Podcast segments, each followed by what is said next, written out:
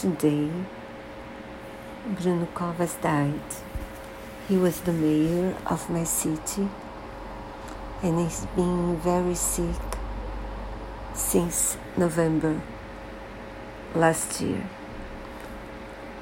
And I wonder because he decided to try to be mayor one, once more. He won the election and I do wonder why he decided to do that. Because I'm sure he knew he was very sick.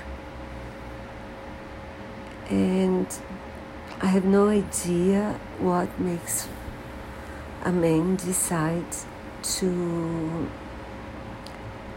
continue to be a politician when he had some little time. A pity and I hope he rests in peace, and I hope also that his successor will be good for the for my town.